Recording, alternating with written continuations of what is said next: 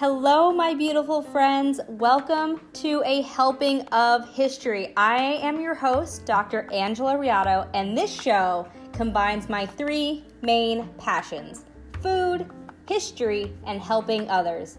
Here, we are passionate about having real, honest, and sometimes ridiculous conversations, and nothing is off limits. So sit back and enjoy a helping of history.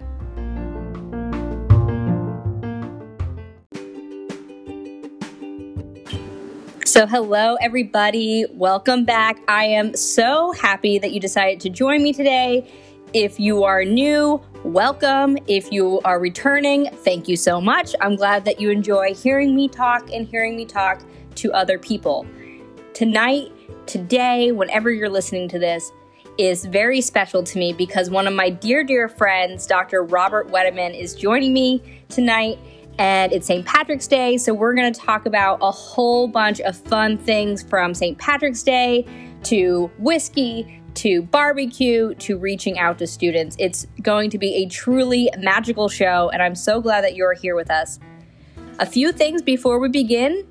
Although Dr. Robert Wettemann is an associate professor at the Air Force Academy in Colorado, the views expressed are those of him and do not reflect the official policy or position of the Department of Defense, the U.S. government, the U.S. Air Force Academy, or the U.S. Air Force.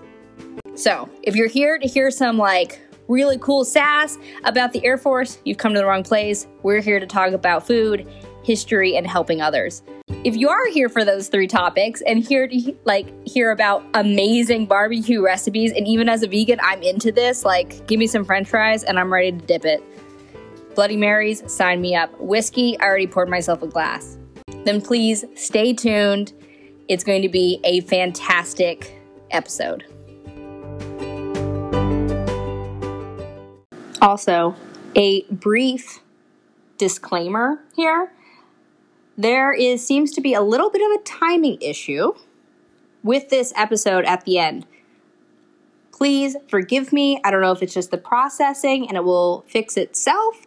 If not, please, please, please forgive me, but you're still going to hear some awesome tips from Dr. Bob Wettemann, and you can just ignore me. Well, thank you, Bob. I am so excited to have you here today. How are you? Fantastic. Great to be here. Happy St. Patrick's Day. Yeah, happy St. Patrick's Day. I am so glad that you agreed to be on for like this special show. I actually have something planned for habits and meal prep, but you and barbecue sounds so much more interesting. Well, thank you. Stop flattering me. Hmm. Well, you know, I can't help but flatter you, Bob. You're one of my favorite people. Just a crazy uncle, that's all. Crazy uncle. Um, for those who don't know, before we get into any questions, so Dr. Bob Wettemann is actually one of my history mentors. We were talking the other day, and we can't even really remember how we met. We knew it was at the Society of Military History Conference. But ever since then, many years ago, he has been my mentor, my crazy uncle, and my dear friend. So I'm very happy to have him here. I am happy to be here. But yeah, so let's start out. Usually I ask people how they started their day, but since it's St. Patrick's Day, I would love to know what you're drinking. I am having a wee dram of proper 12 Irish whiskey. Oh, I've never even heard of that. It's it's a new one that was put together by the MMA fighter Colin McGregor, and I saw an ad on TV the other night. And and typically, you know, it, to for all things being truthful, my go-to Irish whiskey is is Paddy's, and I, and I've been drinking Paddy's for years. But I went to my local um, neighborhood liquor store, and they didn't have Paddy's, and they had Proper Twelve at the right price. And I said, you know, I've seen Proper Twelve. I'm going to try it, and I'm not going to say it's going to take the place of Paddy's, but it's pretty darn close. Oh, and are you drinking it straight? Are you uh, drinking it with some ice? Just with a few cubes of ice. There you go. You know, yeah, when never I, water down your whiskey. When, when I when I have my when I have my uh, whiskey or my Jack or whatever, I, I do it Sinatra style: two fingers, two cubes, and a splash of water. Nice. Yes, you don't want to adulterate it too much. Uh, unless you're going to make a, a mix with it.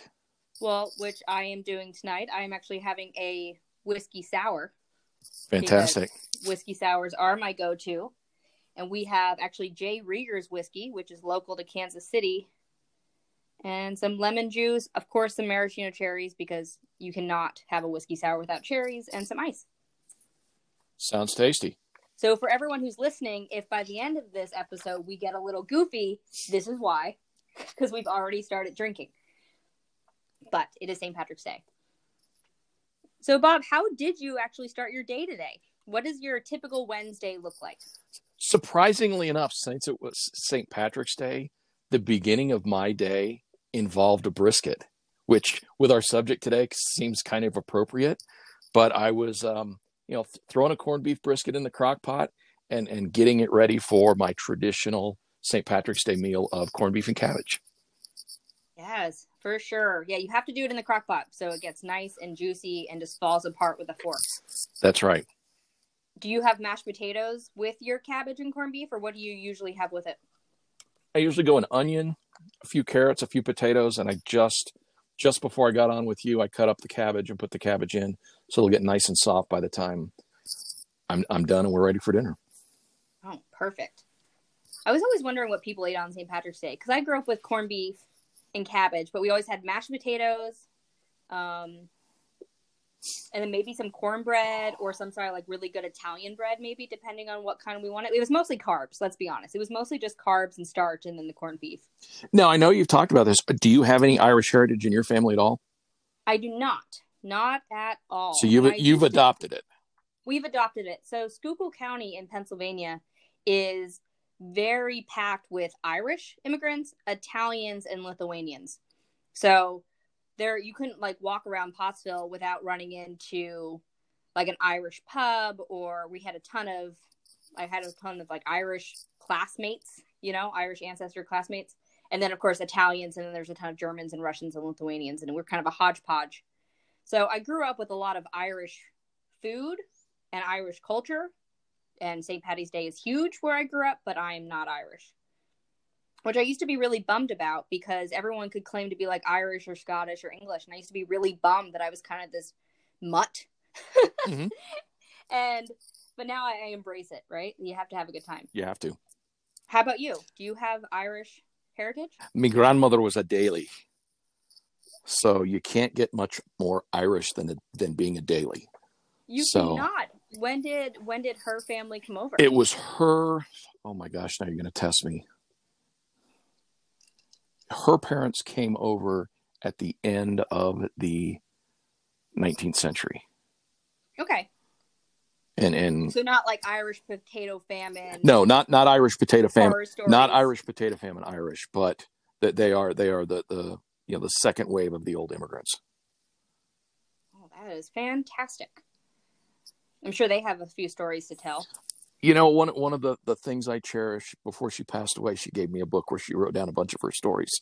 I have another one from from my grandfather who's on the German side, and I had given him a book a number of years before, um, a blank book because he always made sauerkraut every year when when mm-hmm. cabbages came and I and I gave him a blank book and I gave him the title so you want to make sauerkraut and he you know filled it up with with stories about him him growing up stories of his father who he always referred to as his old gent and you know th- those two things are are two things that I cherish because they're they're the what I've got you know from my from my grandparents now with both of them having passed or at least on my on my dad's side wow I bet those are such cool stories. You'll have to like type them up one day and put them aside and pass them around the rest of the grandkids. Um, pass them around, exactly. Keep those stories. Did your grandmother ever share really good Irish cooking recipes? No, not really.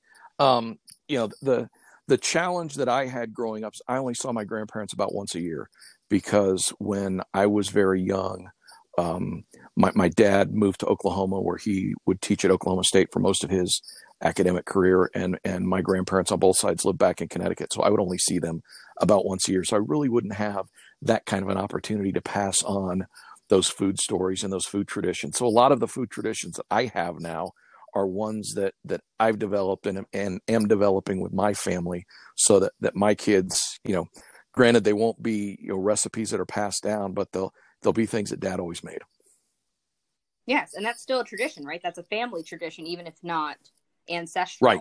Right. Well, that's awesome. And so, of course, we are here to talk about some food and history, whether that's personal history, like we already started talking about, or actual history. And I know when we initially decided to have you on the show, we were going to discuss your new course that you're doing, American Regional Identities. Um, so, can you tell us a little bit more about that course and how you gave it your own spin?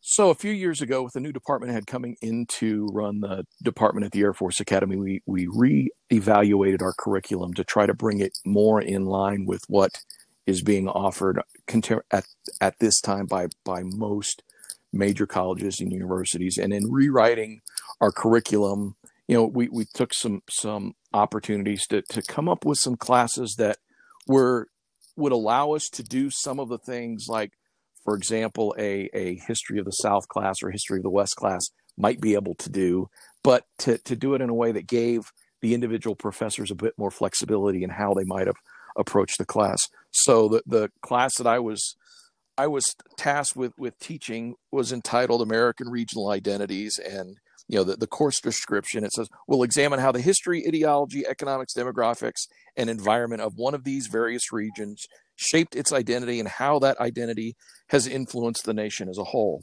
And you know, a little over a year ago as we were, we were plotting out who was going to teach what when this american regional identities course popped up on the radar screen and we were in a senior staff meeting and, and almost as a joke i said well you know I'll teach it. Let me teach it as a history of barbecue. And immediately everybody said, absolutely, that's what you're going to do. And it, and it became the bar, at least in this iteration of, of History 341, it became the barbecue class. And what's really amazing is that typically for a new class, the first time it's taught, you might have, you know, enough students to barely make the, have the class make, you know, six or seven you know, and we have at the Air Force Academy with, with our with our low um, low number of students in every in every class. But I ended up, and, and again, this is a little different because of the COVID environment. I said I am not teaching this class online. I'm going to teach this class in person, and we ended up with 32 students enrolled in three sections of the course, which is pretty amazing. Wow. That's amazing. That really is. And and we have had a ball so far this semester, um, COVID notwithstanding. So, of course, I've known you for a while, but our listeners do not. So, you were already a huge fan of barbecue and making barbecue before you started this class. Oh, ab- right? absolutely. You know, I, I um, g- grew up in Oklahoma and went to graduate school at, at Texas A&M. I grew up as the son of a an animal science professor who went on to be president of the Animal American Society of Animal Science. So so the equivalent of the AHA, American Historical Association for for Animal Scientists, um, continues to be a beef producer. Lives on on 300 acres, has about 50 cows in his retirement. So you know, beef is very near and dear to my heart. But you know, for most people, well, with the exception of people who don't live in Texas, barbecue tends to be pork. And and as I was, you know, doing my graduate work at Texas A&M and then moved out to Abilene where, you know, beef is just about everything. When I when I moved to Abilene, one of my colleagues says, you know, Abilene does, you know, 200 things well and that's 200 different ways to cook cow. And, you know, when when I was out there, we had um, three of the top 10 steak places in Texas within 20 miles of the house. And, you know, it, it was it was beef all the time. And that's where I really got into barbecue, but I started with beef barbecue, doing it, doing predominantly brisket, Texas style. Mm-hmm. And, you know, then from there, um, after, after being at the Air Force Academy as a visiting professor for a couple of years, uh, went and lived in North Carolina for 11 months, got to experience pork barbecue, although not, not as much, I regret, as, as I wish I had now. And, and, you know, now being back in Colorado where you know the, the local barbecue place here in town bills itself as Oklahoma style barbecue, which I, I, you know, poke fun of all the time with my students because people in Oklahoma, you know, don't have their own style of barbecue. Um, but but now I'm I'm kind of you know people know me as the barbecue guy. You know, not not only in in the history department, but you know since since I've been here at our at our church, we've started a barbecue ministry and um, you know we, we have th- this year in in August we will be celebrating Ribapalooza 10. So you know it's kind, kind of got some legs, and I'm, I'm kind of the kind of you know, purely avocationally, but I'm kind of the barbecue guy. At least uh, nice. You're like the barbecue No, king I- instead of like no, Burger King. I, I, I won't go. I won't go that far. I, I I'm just How a guy that likes to barbecue. How about Doctor Barbecue? Yeah, maybe. like Dr. Pepper, but Dr. Barbecue.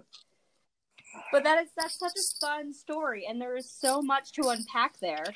Um, I don't even know where to begin, but I think I want to start with Texas Okay. barbecue because there are so many. Like you were talking about regional identities and regional barbecue, but there are so many different types of barbecue, and I know even in Texas, right? There's like the South Texas and there's like West Texas style. So, what would you? How do you describe Texas barbecue? Okay, so if if we're going to look at barbecue in general, the the as as I would define the the the core or the traditional barbecue region in the United States is any portion of the country that contributed materially to the former Confederacy. And and there there is no direct correlation between the two. It just so happens to be that way because you know if, if you if you you look at um, you know Virginia, Kentucky, Missouri, Eastern Kansas, um, Eastern Oklahoma, most of Texas, and then everything else in the in the South that that contains below the 37th um, parallel, above the 30th, and and and all of that in between. Th- there's there's your barbecue region, right? There there is your core Mhm. barbecue region in the United States, and then from there there are lo- a lot of different regional traditions. You know, the the vast majority of it is going to be pork of some form, but but kind of the the Mhm. the um the Highway 69 corridor north south that kind of divides at least in Texas that kind of divides the um the the the barbecue region in Texas with East Texas style which is much more um, pork centric and southern. And then when you get past you know kind of I-35 and start moving west there you start getting more and more into beef country. And then you start having more more beef barbecue. But a lot of that is a result of who started barbecue in that part of the state as opposed to who started barbecue in, in the eastern half of the state. Because in the eastern half of the state you know one thing that is true with barbecue throughout most of the south it's predominantly an african american tradition that in the 20th century has been largely co-opted by the bubbas right? But but but even someone Mhm. like um, james beard award winner michael twitty for his fantastic book and i'm, I'm going to plug a book here if i can the cooking gene. Um, is absolutely phenomenal. He he is um, a, a, gay African American Jew who bills himself as an antebellum chef, and and in doing so has traced his lineage genomically as well as through um, genealogy. So yeah, he actually you know knows from the regions in Africa where his people were, and has has tracked that down through DNA as well as through the genealogy, and has has figured out where so many of his familial cooking traditions come from in Africa, many times just by going to those places and realizing that he's doing some of the things just by family tradition, what they were doing in Africa because of their family tradition, and having no knowledge of the connection. And and and the book is just an absolutely fascinating read. Um, but you know, No, I've seen him pop up on Twitter and various social media. So people who missed that, it's the cooking gene and gene kind of like genome, chromosome, um, genealogy, and it's by Michael W. Correct. Twitty. So I will link it if you guys are listening. I will link it on our social media because I've heard only great things, and he did win the 2018 winner of the James Beard Award, like Bob said. I've, so I've I've approached him and tried to get him in class, and, and of course now he's so popular, it's very difficult.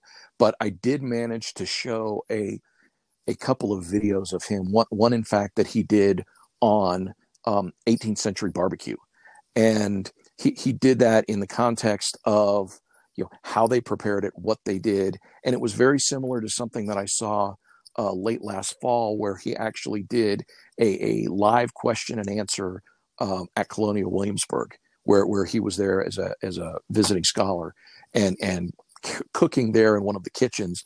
And you know, he opened it up to questions, and I and I you know tossed the question out. Hey, I'm teaching a class on barbecue. What do I need to tell the, my students? And he says, Hey, it's not the Bubba's. It's it's a slave food. You know, they're the they're the ones who who took particularly the the the the cuts of meat that didn't come from high on the hog. Probably didn't know about that expression mm-hmm. but it's it's the, the lesser cuts of meat and and would transform that into something palatable. And and when you look at the tradition of the the old pit bosses the vast majority were african american.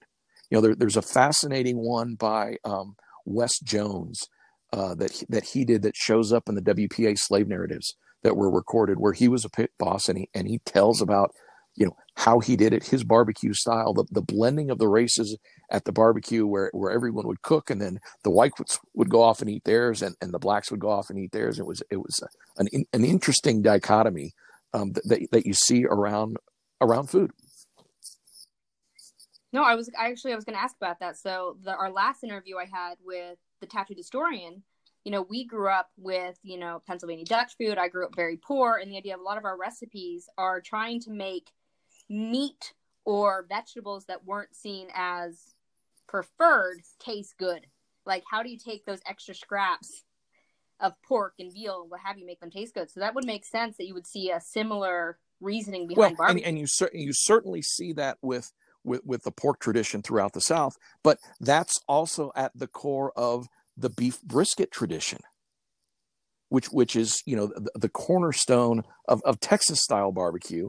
Which you know if if you told people now that you get brisket because it's the cheaper cut of meat, um, that's not the case now because everybody caught everybody wants brisket and cows only have two, right? And you know I I was mm-hmm. just today I was I was buying a buying a brisket and you know I was I was looking at, at at flats that were five something a pound and the whole packer brisket that had the flat as well as the point and and those are running three and a half a pound and you know when, when you when you get a 25 pound brisket that sent you back a pretty big chunk of change you know for a point of comparison i can remember 15 years ago living in abilene texas going into my local heb grocery store and and getting a brisket for a dollar 29 a pound I mean, wow. it just it just tells you how how the prices explode. Everybody's doing brisket these days. You know, it, it used to be that the only people that were doing brisket. It was it was predominantly the Texas ranchers, or it was there in where, where's where's the other place that you would expect to find a brisket? I'll I'll, test you. You're always asking the questions. Oh, I have no idea. Um, brisket. Uh, maybe like northern, like Mississippi. No, going to a Jewish deli. What do you think a pastrami is? What do you think a corned beef is? Yeah. Really? Yeah. Pasta- so, pastrami, so corn, corned beef. Knows, as the vegan who knows nothing about cows, brisket is like the breast, right? The, the, the it's, it's actually the upper chest. Yeah, the upper chest of, of, of the cow. Yeah, okay. And and because there there's no bone there, it is a a it's full of connective tissue. And if and if you cook a brisket the way you cook a steak, you'll have a piece of shoe leather. Right? So so to cook a brisket, you've you've got to do it low and slow.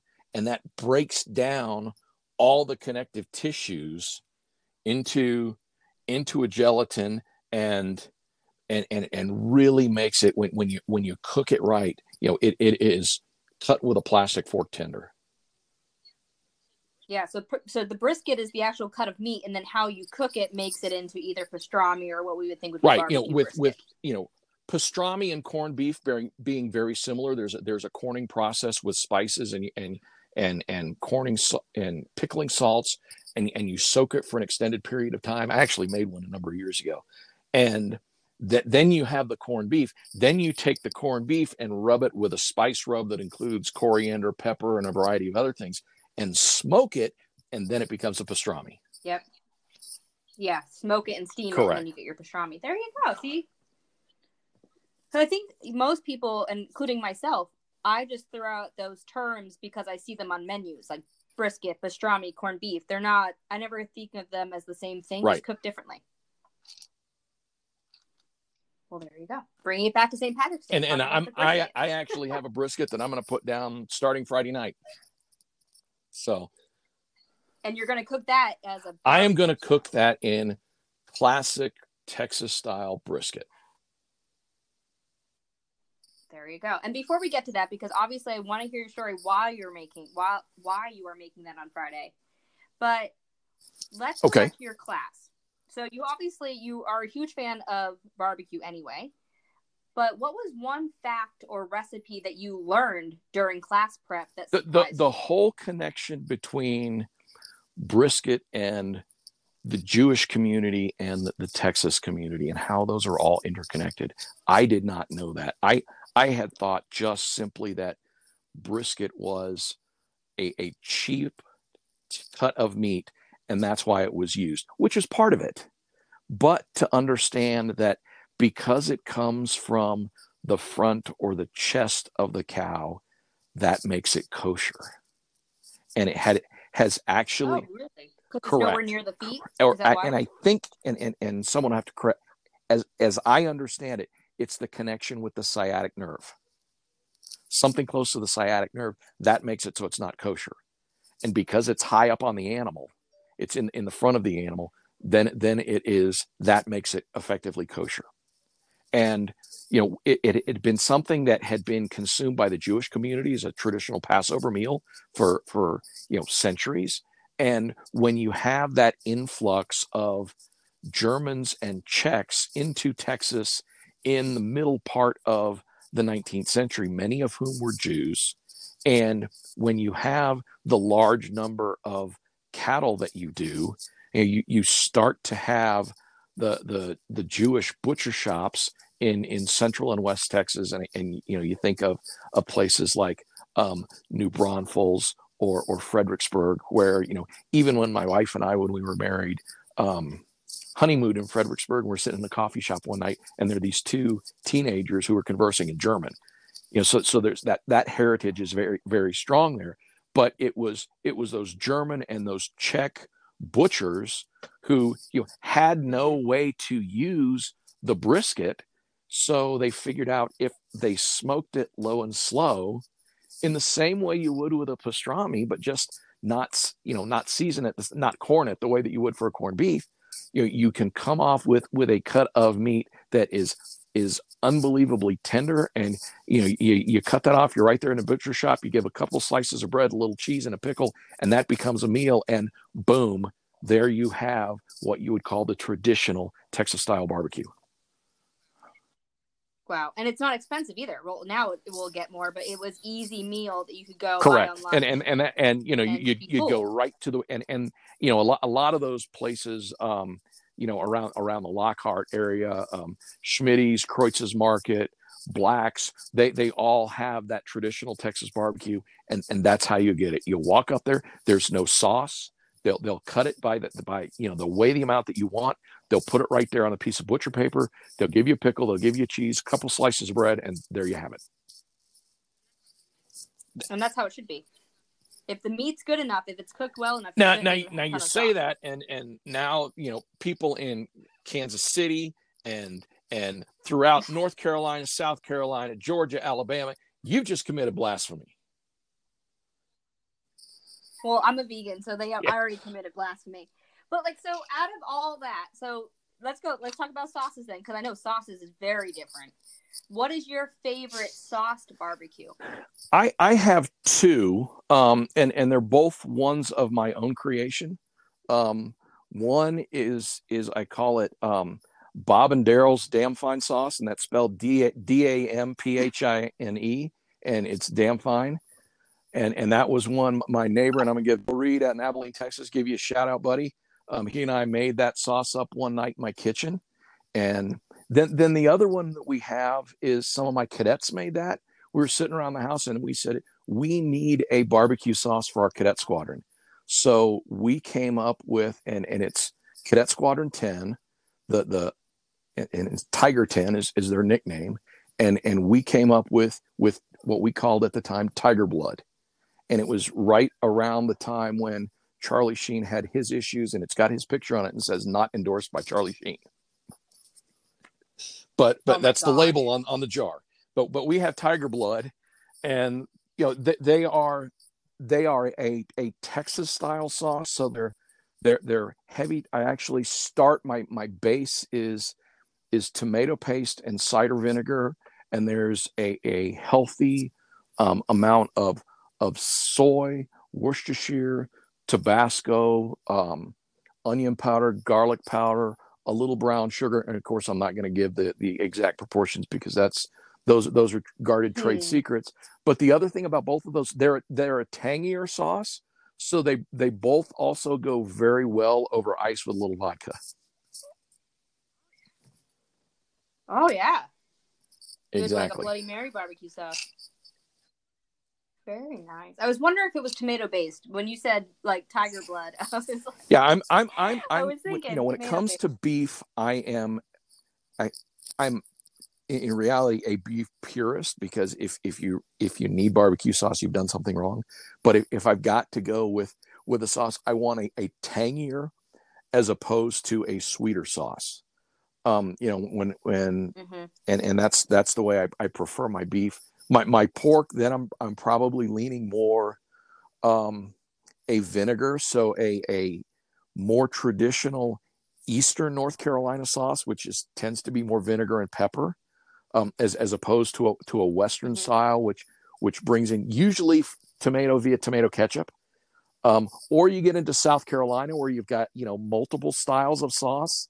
Um, the, the the Central Midlands tends to be a, a mustard vinegar combo, as opposed to the the northeastern Pee Dee region of of South Carolina, which is you know kind of kind of a distillation of the the the vinegar pepper sauce that's kind of drifting down from from North Carolina. And then, you know, if, if, if you are going to do chicken, and, and some people will say barbecue chicken, and they'll usually put some kind of a sauce on it. I kind of have have, converted to an Alabama style white sauce that was pioneered by um, Big Bob Gibson in in the 40s, which is which is a, a mayonnaise and cider vinegar sauce, which which sounds really weird, but with those two flavors, um, with a little salt and pepper and, and a touch of sugar on on a grilled chicken is is absolutely amazing.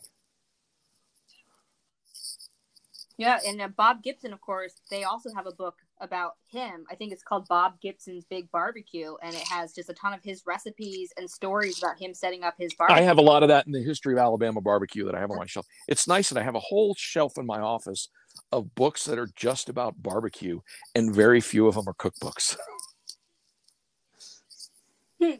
Yeah, because there, yeah, there's history, recipes. There's so much more to it than just Absolutely. actual like ingredients. yeah, we, we've we've spent a lot of time with with a with another book by by a good friend of mine, uh, Joe Anderson, entitled "Capitalist Pigs."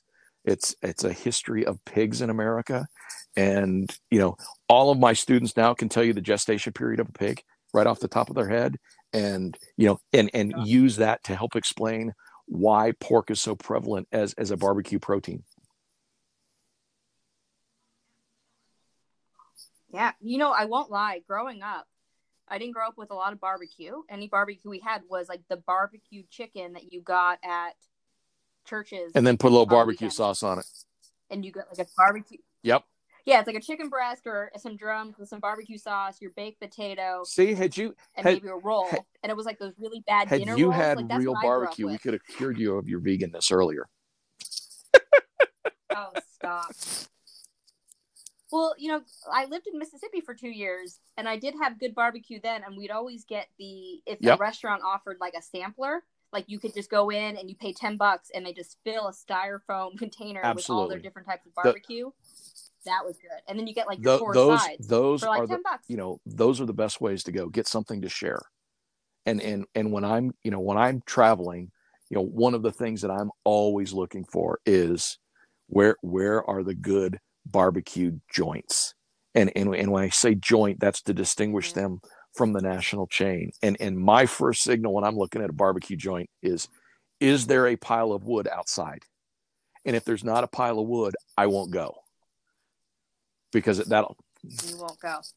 So I know you were telling me before that there's like this a significant change in the style of uh, barbecue joints and restaurants around World War II. Yeah, so is, so as, as I'm that? as I'm working with my class and kind of developing a a a history of of barbecue, you know, you, you start to have um if if, if we were going to work from you know the the, the first um the first incarnation of barbecue in the United in what would become the United States, probably somewhere along the South Carolina coast in about 1600.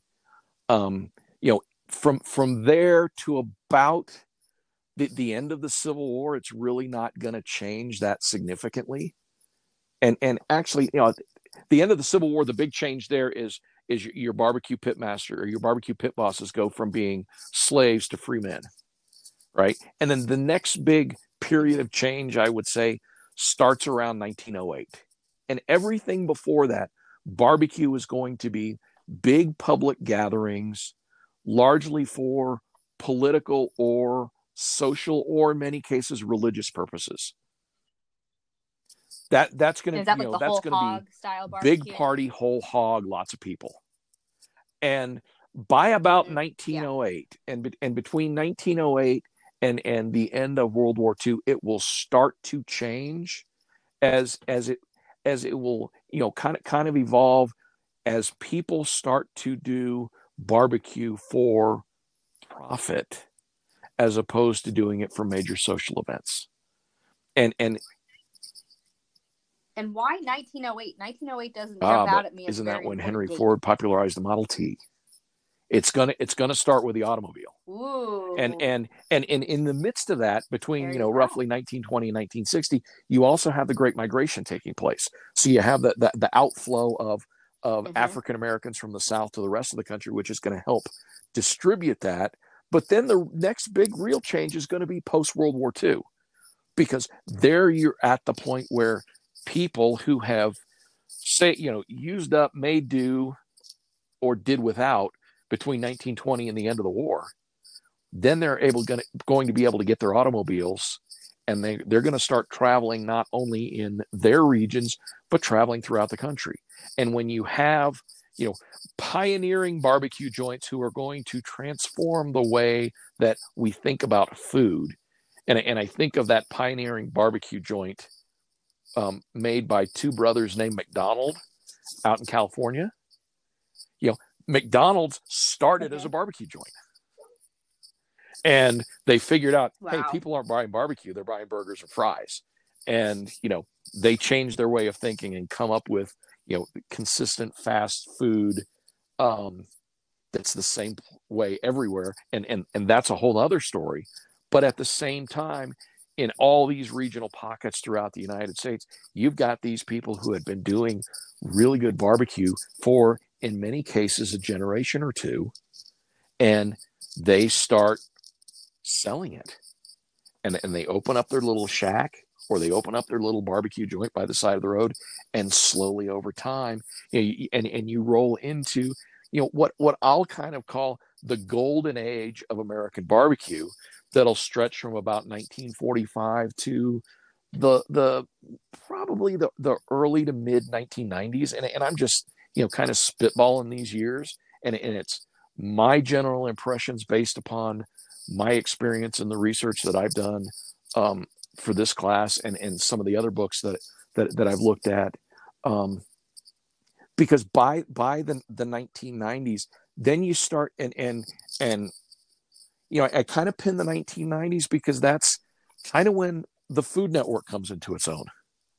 And, and you start to have the mm-hmm. fascination with the chefs and and the, the the the young men and women who now have have gone out and have had their culinary training and now they're going to take traditional barbecue which you know the regions are all clearly defined by then right? North carolina south carolina alabama georgia kentucky kansas city texas um, alabama. They they all have their their clear regional styles and and there there are those joints that exist because they've been doing it that way since World War II or earlier. And now what starts to happen, you have these classically trained chefs who want to take the barbecue and make it uniquely theirs. And in making it theirs, yep. they're going to use their chef tr- their chef training and pull from all of these different styles and serve them all at the same time. So you almost have a diffusion of the regional styles as these chefs want to put their label on their barbecue because it's about them. And and I was you know showing a, a video clip, and, and I'm not gonna you know roll roll the chef out and throw him under the bus, but you know he described his pork as being as having unctuous chunks of pork, and who would put the word unctuous in front of barbecue except some you know borderline self-important narcissist right i would i wouldn't put those i when I hear unctuous, yeah. I think I mean, like and, oily. It, you know, like well, a, and and and, and if you, you look at the, and, and again, I you know somebody somebody will look at the video and figure out who I'm who I'm throwing under the bus, but um, you know, I, I, it's just it's me as the historian, me as the traditionalist. Give me the old school. If I want barbecue, I want to go to the place that's been around since 1940. I want to go to the place that's been around since 1950 and it's in, you know, the fifth generation of the family. I don't want it from some up and coming guy who's, yeah. you know, who who went to the Culinary Institute of America and, you know, is is now, you know, slinging yuppie Q. Now, that's not going to stop me when I go to a barbecue joint from from talking my way back to the to the pits, which which I have done on multiple occasions just to see what people are doing. Yeah, for sure. What would you say that starting then after World War II and now up, that barbecue has become oh, abs- kind of whitened, where it's become more about middle absolutely class, and and that, and that's what than... that's where I'm sure you know when when Michael Twitty said, "Hey, you know, barbecue is not by the bubbas," and because it's it's absolutely become you know much more whitened. Although you know that there are some obvious exceptions to those trends. You know, somebody like um, uh, Rodney Scott in South Carolina comes to mind. Um, there's there's another one in Georgia whose name escapes me, um, and and certainly somebody like uh, like Earl Mitchell who had the pit in in Raleigh, North Carolina, and you know has now passed that on to his son. You know, th- there there is still an African American tradition, but you know a, a lot of and, and and a lot of it has to do with with you know you a, a restaurant is not a cheap endeavor. And and you have to have the capital mm-hmm. to get it going. And you know you have to have the access to capital. And you know there there are some you know unfortunately in today's society barriers that imp- imposed by race that makes you know getting a loan like that very difficult particularly if you're not proven and and you know when, when you're when you're getting on, on yep. the ground floor like like a um, you know like a, a, Perry in Kansas City who passes it down to Arthur Bryant's and then makes it an institution you know that you you, you can make something like that otherwise you know that's why I think a, a lot of um, a, a lot of the, the, the folks you see on on the barbecue pitmaster shows on TV tend to be white because you know when when you look at their their their yep. their pits and their rigs and everything that they're doing they're throwing a lot of money at that stuff. And and you can only do that if if you've got you know if if you have that that economic safety net that that's in many cases unfortunately a product of race. Yeah. And it sounds like you're more while we're just talking we're coming across so many very important historical events historical themes in American history. So, do you use your barbecue class to kind of touch on these oh, very abs- important events and themes such abs- as absolutely. racism, absolutely, and that's and that's what really makes the class fun because it's it's really you know the students really when they enrolled thought they were getting a cooking class, and and they've really gotten a, a guerrilla history lesson.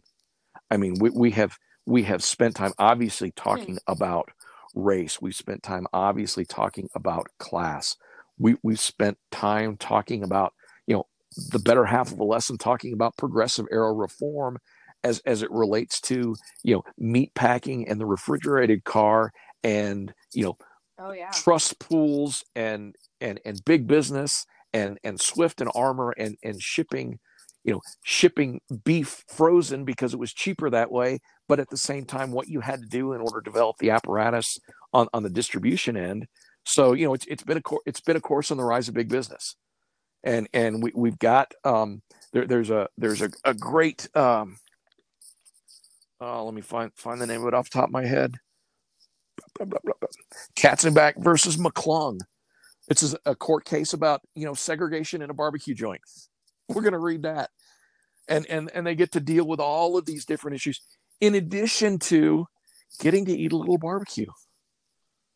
So it's it's it's been it's been an abs it's been an absolutely fascinating yeah, class. So why not? All right. Before we move on, can you repeat that court case? Katzenbach I thought you said versus cats McClung. In a bag. Katzenbach. Okay. I was like, is cats in a bag or Alabama, 1964. All right. That sounds a little bit more reasonable. I Have- was have another drink. Very weird visions in my head. yes, I know. I'll keep drinking. God, that got weird. I was like, why are we? Why are there cats in bags? I don't know. I wouldn't put it past people. But so you, yeah, so you teach your students a lot of things, and you know, one of my main themes of this podcast is also helping others. So, can you tell me a little bit about how you help your students, or how you use Well, you know, class to connect with my- your students? I, I, no, I'll I'll say students, but I, I'll, I'll I call them my kids, and very very early in the semester, my my my students discover that because they're in my class, that they, I consider them my kids, and I love my kids.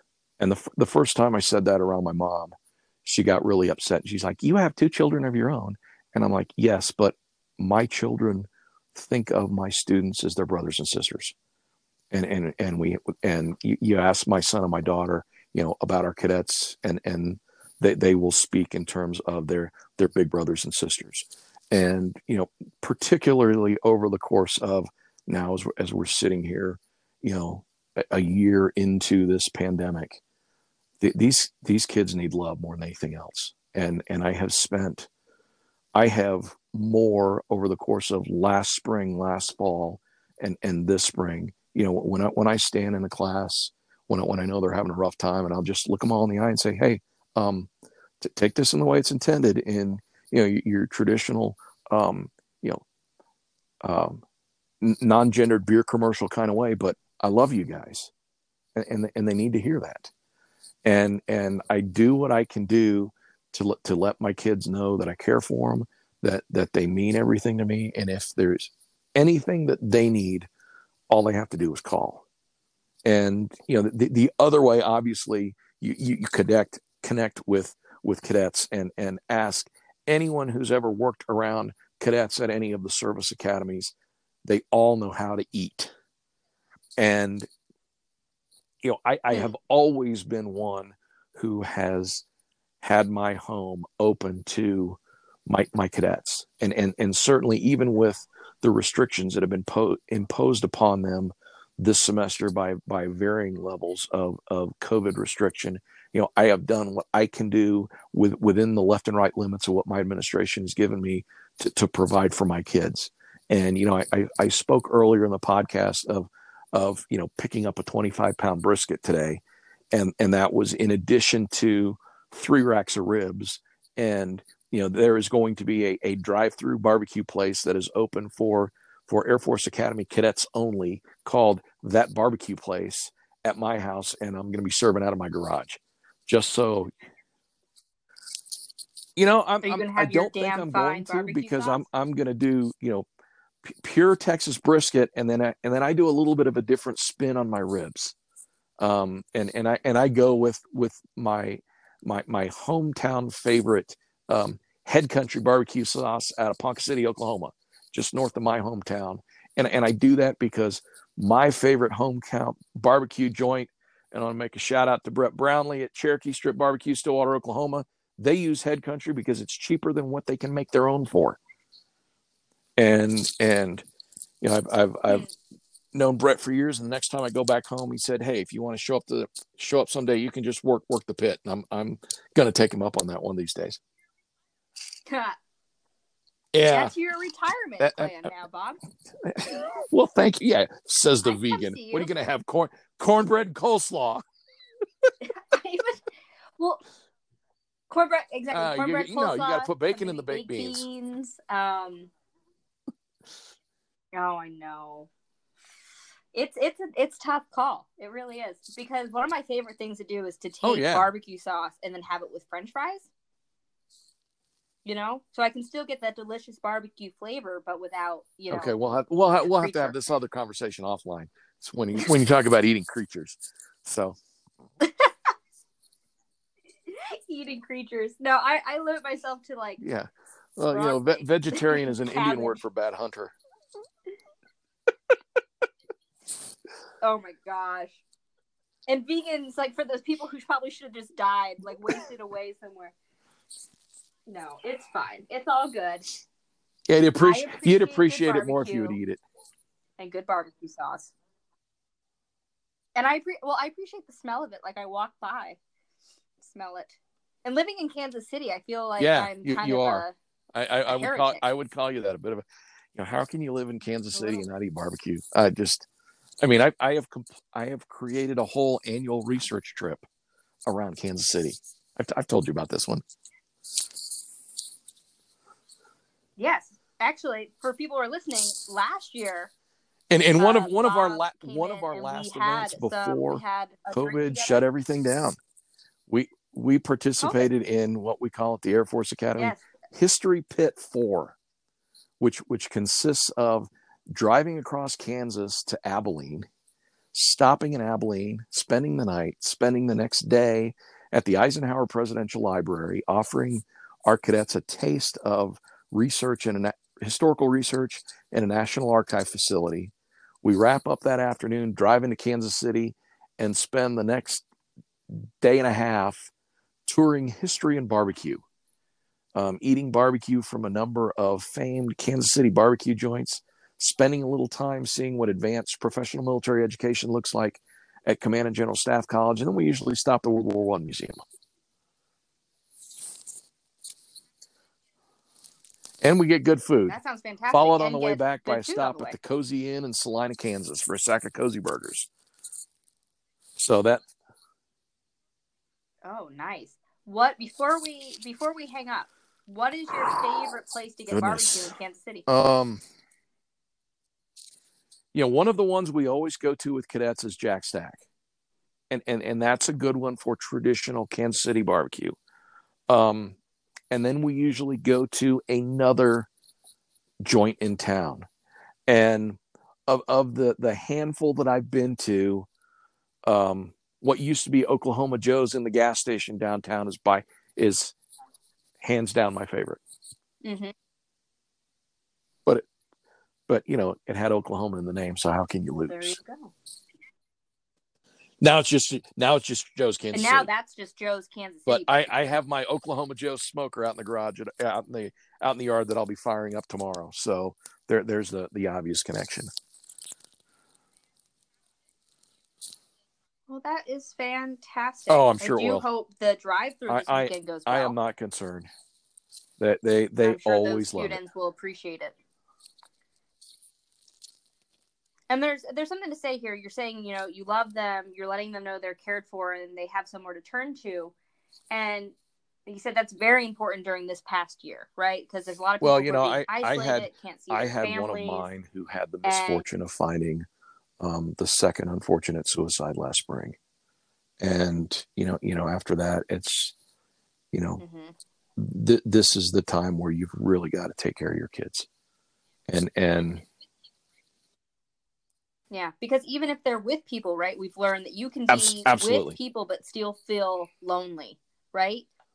well, You don't have to be alone to feel lonely. You don't have to be isolated. You can still be going to class, having all of your interactions, but still not feel like you're cared for. So And- and- and that, that- extra step to and and that's one of the things that you know my my, my kids know difference. that that you know Doc loves them, and you know when I when I have for, former students tell me that that's you know when I, have you know a, a, a two year grad who's now you know special operations pilot yell at me from across the parking lot, hey, love you, Doc.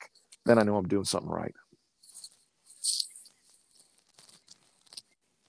So we know that before we hang up, I know we weren't planning on having this conversation, but I want to ask you for those professors, instructors who may not feel comfortable telling their students that they love them because of gender issues or what have you, what are ways that you say that you can they can still show their students that they care for them without Tell them that being they matter. as explicit? Tell them that they're there for you. Give them your phone number, your home number, your cell phone number.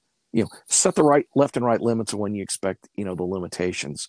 But but let them know, hey, if you're having a hard time, let me know. Let me know. Give me a call. Send me an email. Yeah. Hit, hit me a up on Facebook if, if you do something that archaic. hours. Come in during office hours. L- let them know that you're there and you're willing to talk. You know, I'm I'm I, I have been close to my students before. You know, I, I had I had my my my one of my first students just sent me pictures of his daughter, and and I and I almost feel like a grandfather. You know, and and and my kids know that that's just the way Doc is. Doc loves his kids, and and he's there for them. And and it's going to be different for for for other people. Yep. But you know, the more the more that we as as as instructors can can let these and, and they're not all fragile and delicate but but they're all sensitive and let them know that that we're there we care Yep. and you know we would much rather them disturb us than than have you know become a statistic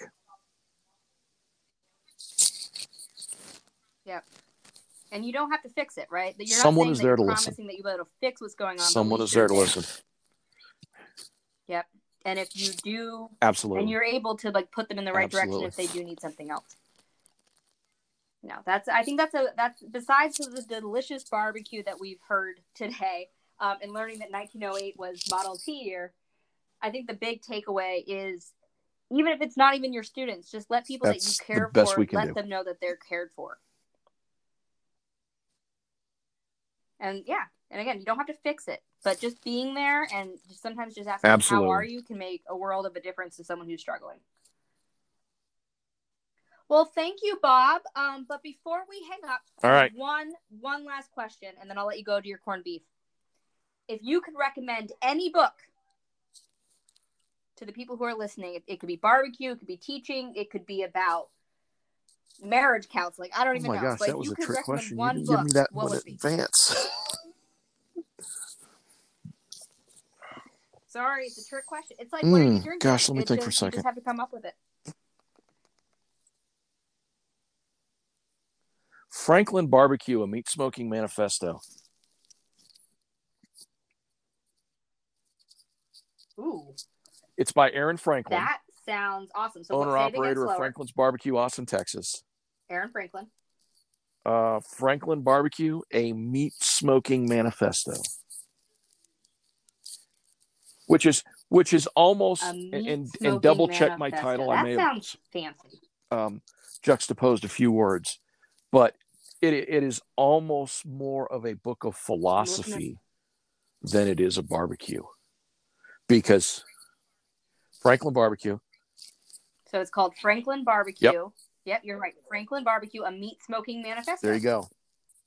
Followed closely by Michael Amazon. Twitty's The Cooking Gene So and Joe Can't beat it. Anderson's Capitalist Pigs. So all these, all these books, but if you had to take one, Franklin Barbecue is the way to Great. go. And I will link all these in our social media. Um, and of course, thank you again, Bob, for joining me for this special episode for St. Patrick's Day. I hope you enjoy your whiskey Hey, and your Angela. corned beef and your cabbage and have a fantastic evening. Talk to you later. Yes. Love you.